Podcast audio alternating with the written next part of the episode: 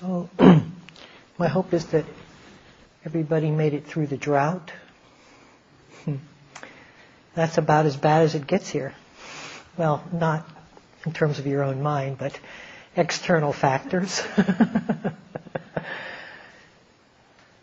you know, it's, it's beautiful to see the practice rise to circumstances.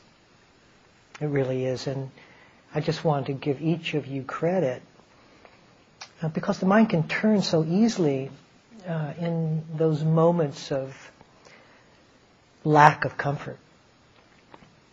And uh, I didn't see any of that with any of us. And we had no idea how long the water was going to be off. And a true practice rises, is flexible, moves with that. One day we're alive, the next day we're not. And it's not to coaster or move or to sustain circumstances, but Buddha taught just the opposite, was not to have our freedom dependent upon circumstances at all. So I just want to appreciate how we were able to do that. Uh, tonight, I'd like to speak about the four tasks of meditation. And I was mulling more over the title than I was the talk because I am reluctant to give tasks within a title or even within a talk because it sets us running. Our workaday mind loves a task, and there's nothing more we uh, sense of usefulness the, sen- the self gets than to be accomplished and feel productive and checking off one assignment after another. Hmm? Uh, so that's not what I'm talking about tonight. Really, it's much more of a a series of learning that we go through in meditation. and uh, we're confronted by that learning through the duration of our meditation. It's rarely um, resolved. So uh, the four learnings of meditation, perhaps the four tasks of meditation. First, uh, what I want to mention before I get to those specific tasks is for us to be aligned with the problem, what we're doing here. It's, uh, it sometimes amazes me that we can be on the cushion for as long as we are and have a kind of misunderstanding of the basic teaching. And certainly the main point of the Buddha's teaching was around selflessness. So unless our meditation sort of stands on that foundation of selflessness, we'll find that our meditation follows the assumption of self. And very easily we can find what we're doing is adding kind of certain capabilities, certain qualities to us that we feel very good about. And we can rest um, with that uh, ease of knowing that we are moving and progressing and self-improving. But it isn't really the Buddha's way. What we're asked here is to stand on a much shakier ground. In fact, it's no ground at all. It's the, and I don't say, it's not the concept, it's the certainty of selflessness. We stand on the certainty of selflessness. now, there are different ways to describe it. My current favorite way to describe selflessness is in terms of a reflective arch. So that when we have an experienced consciousness uh, arches back around to meet itself uh, and with uh, with a kind of um, a summation of what just occurred or what might occur. It takes stock of what we're doing. That's the circling, that's the arching around, producing a kind of self-consciousness of self. And within that, that arc, within that reaching back, that reflective coming back on top of itself, enters virtually our whole history, our story. Our story is established in an instant through whatever it is that we are attending to in that moment because we have a story about virtually everything in our life. And of course, part of that story is our capability in being able to handle or work with the particular situation as it occurs. And this story that fills this arch, this, this curling back on itself, uh, is what meditation is attempting to address. And yet, how many of our meditations have sort of the assumption of that curling back on itself as a given? The commentator, the censor, the judger, that part of ourself that we don't and cannot shake. And that is seen as a kind of the abiding appraisal of how the practice is going. It's not frequently questioned if the foundation of our practice is on self, because that's the self that the foundation doesn't question. But if our foundation is on selflessness, then it's there that our attention goes, because it's there that we're firming up reality to have meaning in relationship to me. It's interesting how that curling back, that reflective arch, can produce a whole sense of mastery. It's not uncommon for people in interviews to talk about interfacing with their need to control. I mean, if we haven't seen that, how pervasive our need to control is, well, it comes from this arching back around. That arching back around makes us the monarch of experience. It sets the intention and tone for us to be able to manipulate experience through the powerful outreach of its surveillance. And we then establish our life purpose and meaning through that empowerment that we give that arching back around. We're in control. It's interesting if we're ever willing to examine what it is that we control, let alone who it is that's controlling, but just the what. I mean, are you controlling your senses in this moment? Do you have any idea what I'm going to say? Are you controlling what you see? What you hear? What you think? If you're not controlling the senses or able to control, where does your control lie? Where is the assumption of control if the senses are completely out of control?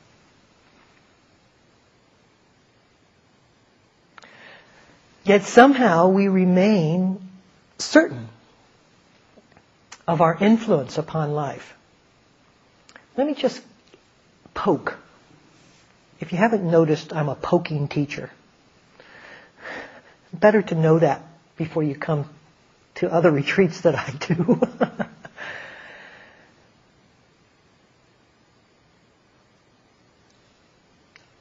when your mind loses its attention into thought, was that your wish? Was that your influence? Now look at this, for instance. When your mind comes out of thinking, was that your influence? Or do you know that happened after the fact that it happened? You're not even, and I'm not even, we're not even in control of the basic form of how our practice evolves. I find that interesting. I hope you do. Because then where are you in all of this? The fact is you're nowhere. This is not a process for your evaluation. You're a thought in this. And we each know from our practice how important a thought is.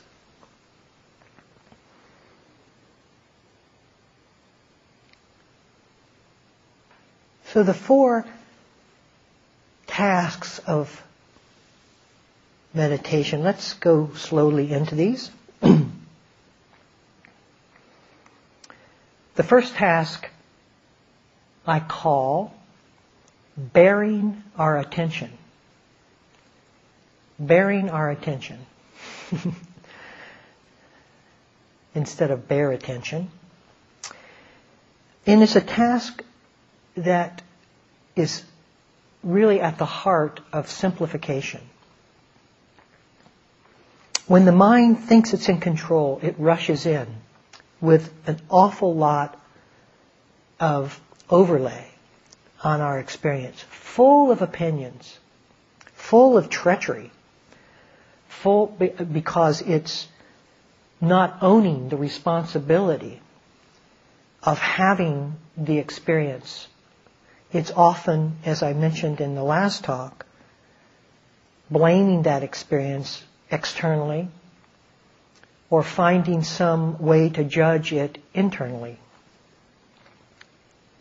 And one of the hardest things I find for anyone who is practicing at any stage of practice, including the first day we ever sat, is to know the difference between the experience and its bare nature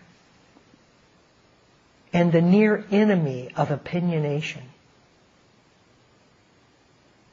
of the idea that encases it. I'll show you how subtle it gets. It's in the most obvious form. It's bringing, having the mind go away and knowing the difference between when the mind is going away and the experience. In its most subtle, it's the nature of fear and desire itself. That's an opinionation. That's not the actual fact. because fear and desire are both extrapolations from the moment as to how I fear or desire this moment to evolve. It's an opinionation. And yet look how caught up we are within that. It's not a small thing to begin to notice that as long as we base our practice on self, that that will be a given within our experience. And it's not until we move into the deeper realms of selflessness that we will question the assumptions of fear and desire on which the self is based. And I think we've all noticed that when we sit down, the screen of our attention is filled with the particulars of our leaning, of our wanting, of the residue, perhaps, of what has occurred in that day, or what might occur. Will the water come on? Will I be able to take a shower? And it's so difficult to discern the difference between what the experience is that's passing through our attention and what we're adding on in terms of our reactivity. And if we get too remote, if we get too distant, if we get too detached from that experience because we're afraid of it, which is what detachment is, then it gets dry and our heart feels like a prune. And we know that there's something quite amiss if it's desert-like.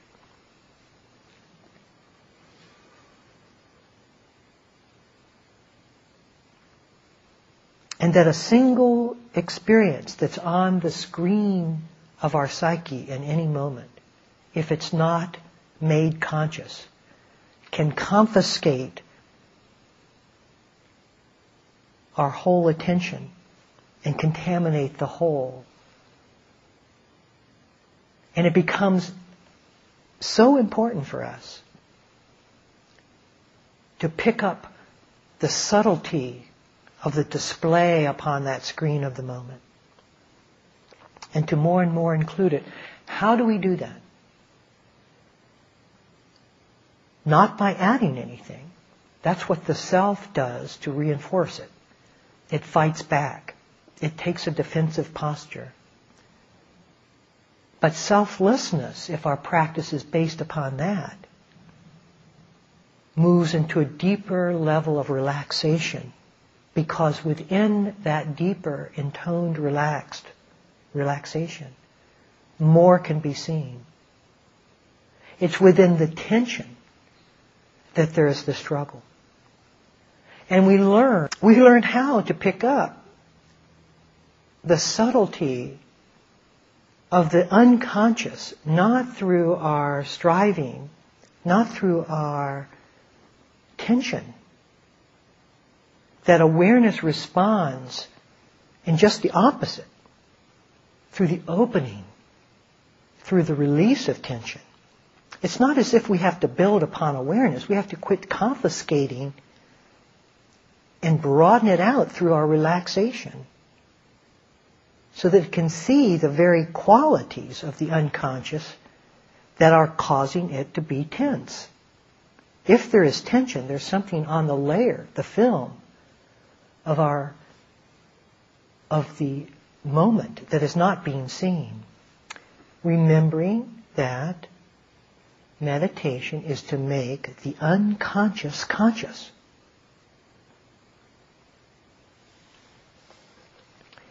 Now, in walking meditation, and I give you this as a challenge,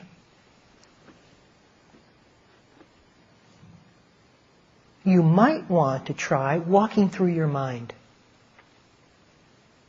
Just put whatever's coming out right in front of your path and don't let it deter you one bit. So whatever the mind is doing, the boredom, the lack of excitement, the whatever, it, however it's forming the reality, just walk through it. It's a wonderful opportunity to walk through the mist of the unconscious. And it's so important that we don't move a cell towards its agreed presence so that we are siding with it, in other words. So we're not moving. The body is very important in the meditation. And we don't slump shoulder. We stand up. We walk right through it, head square, shoulders square, right through whatever it is that the mind might be projecting in that moment. And there comes a growing sense within us of confidence, of unref- I'm just not going to project out here. It's, it's not a refusal as avoidance. It's a refusal because we've seen the untruth of our history, the untruth of the projection in which we encase the world. And there comes as we begin to make more and more of the unconscious conscious, a resolution of heart, but just a refusal, no more history, no more justification, no more analysis of this. None. Now that confidence moves us into the second task of meditation because it is from that confidence. Notice as we go through there that each task builds upon itself. So the first one, there was nothing that was asked from you except simplicity and intentionality. In this particular task, which is the task of confidence, I call it, we need your patience. Because we are really up against the emotional uh, assumptions on which we have based our life.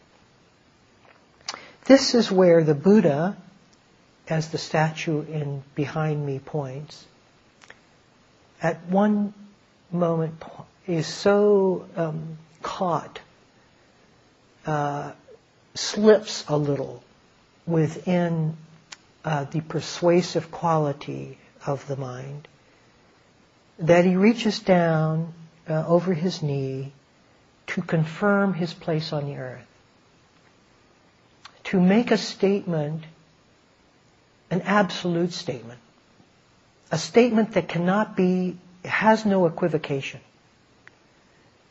This is where I am. Because the doubt that was surfacing was the doubt that he shouldn't be there at all. As if there was any other place he could be, except the place we all are. For let us be certain that there is no other thought we could be having except the thought that's manifesting. There is no other reality that could be except the reality that is. And for us to land on that reality,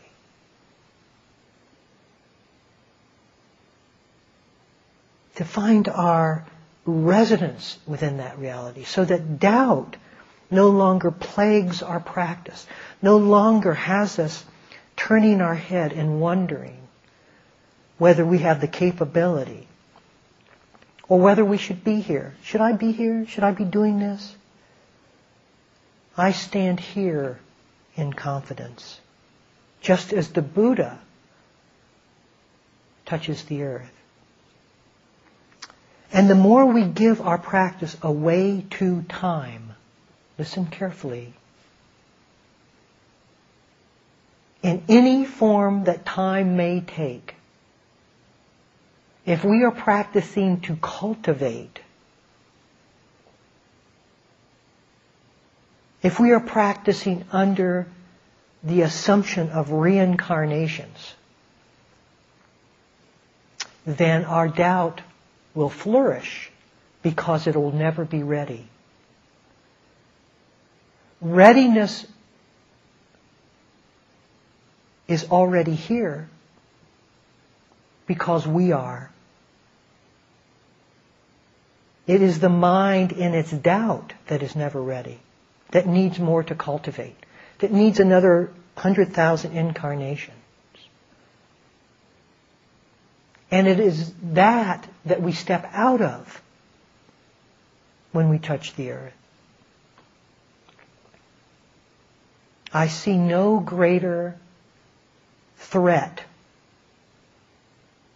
to proclaiming our truth, our awakening, than our doubt, because it is so prevalent in this culture.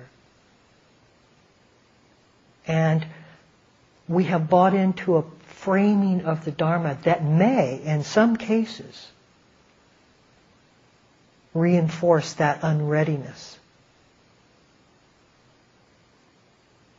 I call each of us out right now. We are here, and by that fact, we are ready. And this confidence comes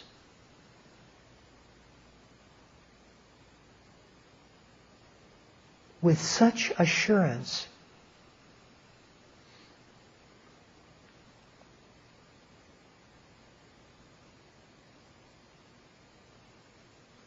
just feeling our feet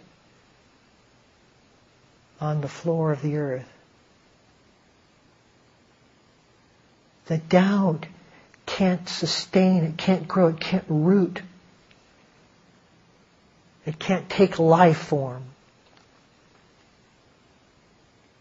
I have seen people, sometimes teachers, move with doubt rather than the truth. Somebody will say they had an insight into selflessness or something, and then in a sometimes friendly banter, the teacher says, are you sure you saw that? And suddenly the doubt comes in to the truth of that moment. And we move back, we hesitate. When we hesitate, the curling, the reflective arch of our consciousness comes back in.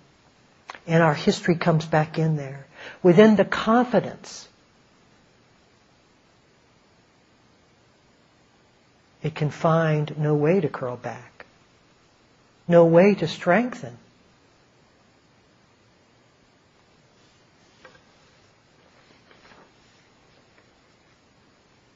Doubt says we are never ready and we need more time. More to cultivate, more to do. And we cannot put an end to that. Not mentally. All we do is delay forever.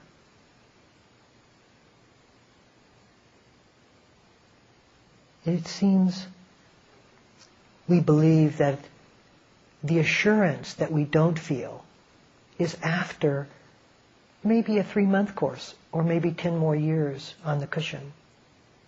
Then, then, we say to ourselves. And yet there is so much history here of us having sat for so long. I ask you, is there still a then in your practice?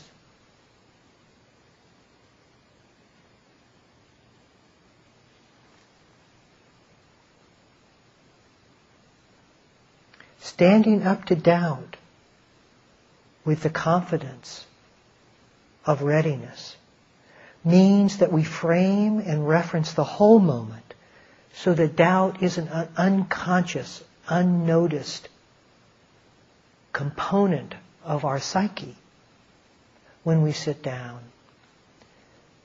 We look at the pain of the residue of believing in the doubt we don't deny that.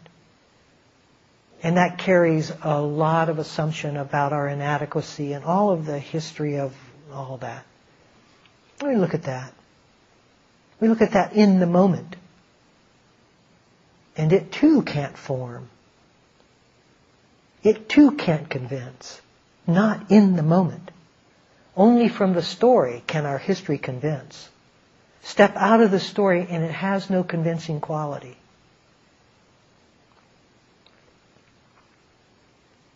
And so we move into the third task of meditation. And what this brings forth out of us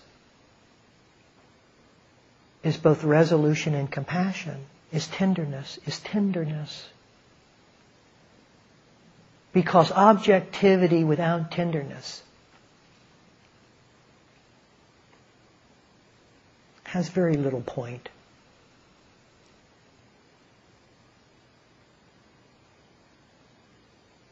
And that is seeing the harmlessness of all experience.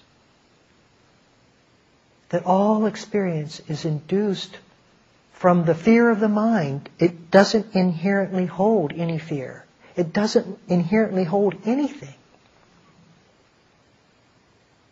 And it's from the confidence of knowing our place in things that we can hold steady to what we perceive and project as harmful. Because it's from the sense that our inward life could potentially threaten that we form the boundaries for our security.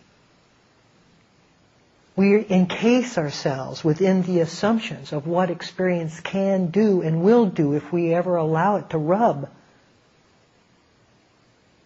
too closely and yet that very, we, in, we induced the quality of fear into the experience. It's the mental overlay. And as we quiet, we begin to see we're doing this. We're not just doing it to our inward life, we're doing it to virtually everything. And what happens if I'm just quiet and still? What happens if I understand that because I have searched the reaches of my psyche and I am not going to go with the unconscious. I am going to see the unconscious and I see my unconsciousness wanting to project upon. I see the fear and I am accountable to that. And I no longer let it coat like having red glasses would coat the perception of life. I no longer let that fear the unconscious expression of it, coat the experience at hand. I have established that confidence. And I am willing to face whatever experience arises. And may I say that life is only an experience. From day we are born to the day we die, it has and can never be other than just a series of experiences. And if we're willing to face experience, that is all it can offer. And that is all it can do.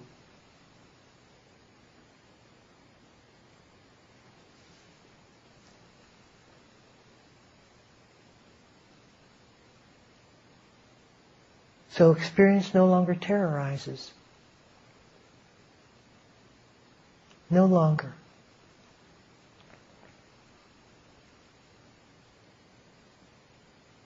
We learn non-clinging by learning non-fearing. No defense needed because there's nothing to defend ourselves against. No fear no boundary. No boundary, no self. So the alchemy of our practice works towards bringing everything back into itself.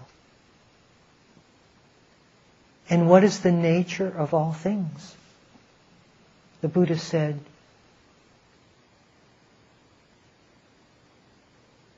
all things by their very nature are transcendent, nibbana, freedom, by their very nature.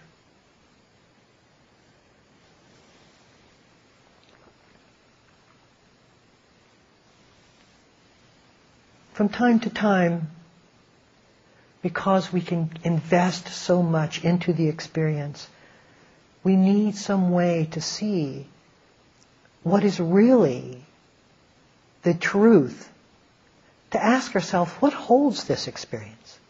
Not what the experience is, but what surrounds it. What sees out of our eyes? What enables sight to occur? And we begin to extract awareness from being embedded within the relationship so that it becomes what holds all experience.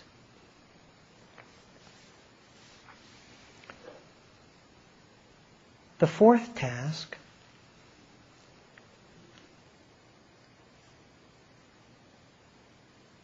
is to examine the nature of self itself with simplicity, with confidence, with patience and with compassion. Because by this time, experience no longer plays as something that we need to be threatened by. That we have the confidence to be able to sit and let come what may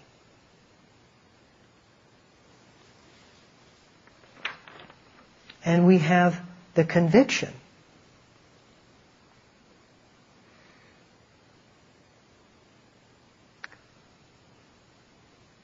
That it's just life meeting itself.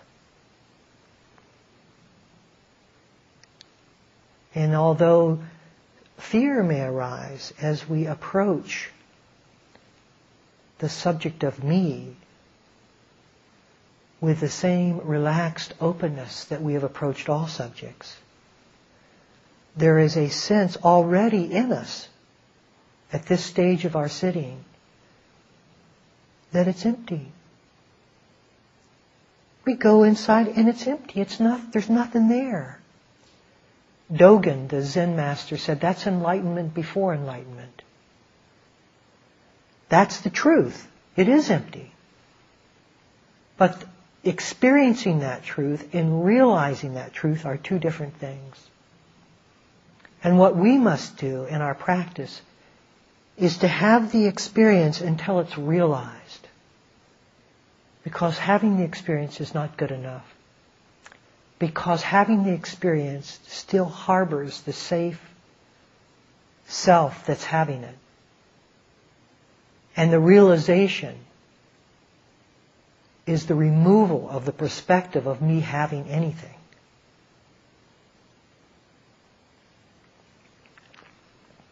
Then there's just the play. Just the play.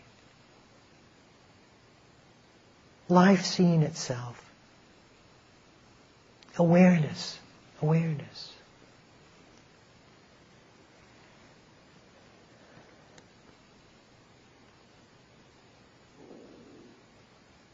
So how do we apply meditation to work in alignment with its intended purpose? By working from day one, not to reinforce the strategies of self, but to ask questions about those strategies rather than from them. Not how do I get over something, but looking into. The way through is into those very reactions. And to understand that the play of pain is an indication of where the unconscious still is the monarch, the ruler, which is why the Buddha reinforced again and again. He didn't just point to the First Noble Truth and say, life holds struggle and conflict. He pointed us there because that's where the unconscious lies. That's what we need to see in order to open it up to the play of life. So to woo, be willing to move into the unseen pain with the confidence, with the right orientation, with the right posture, with the right wise intention to make the unconscious conscious. And then suddenly we are no longer in the realm of reaction, boundary setting, conditionality. We fall into the realm of the heart.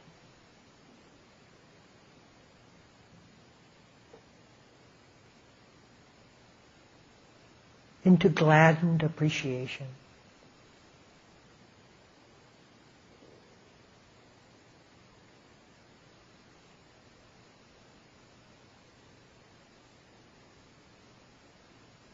Into stillness.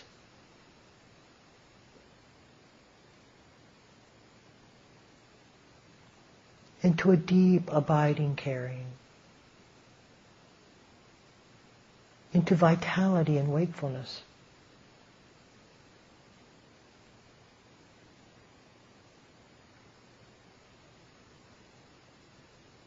And though we see it as play, our heart still comes out in compassion. And that's where the relative meets the absolute.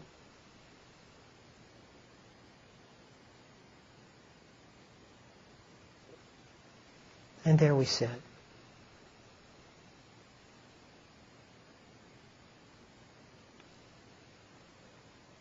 Nothing else can form. Nothing else threatens.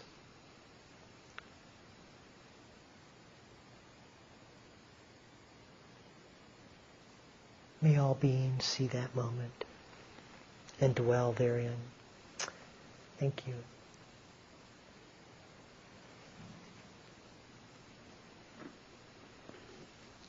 Can we sit for a moment or two? Thank you for listening.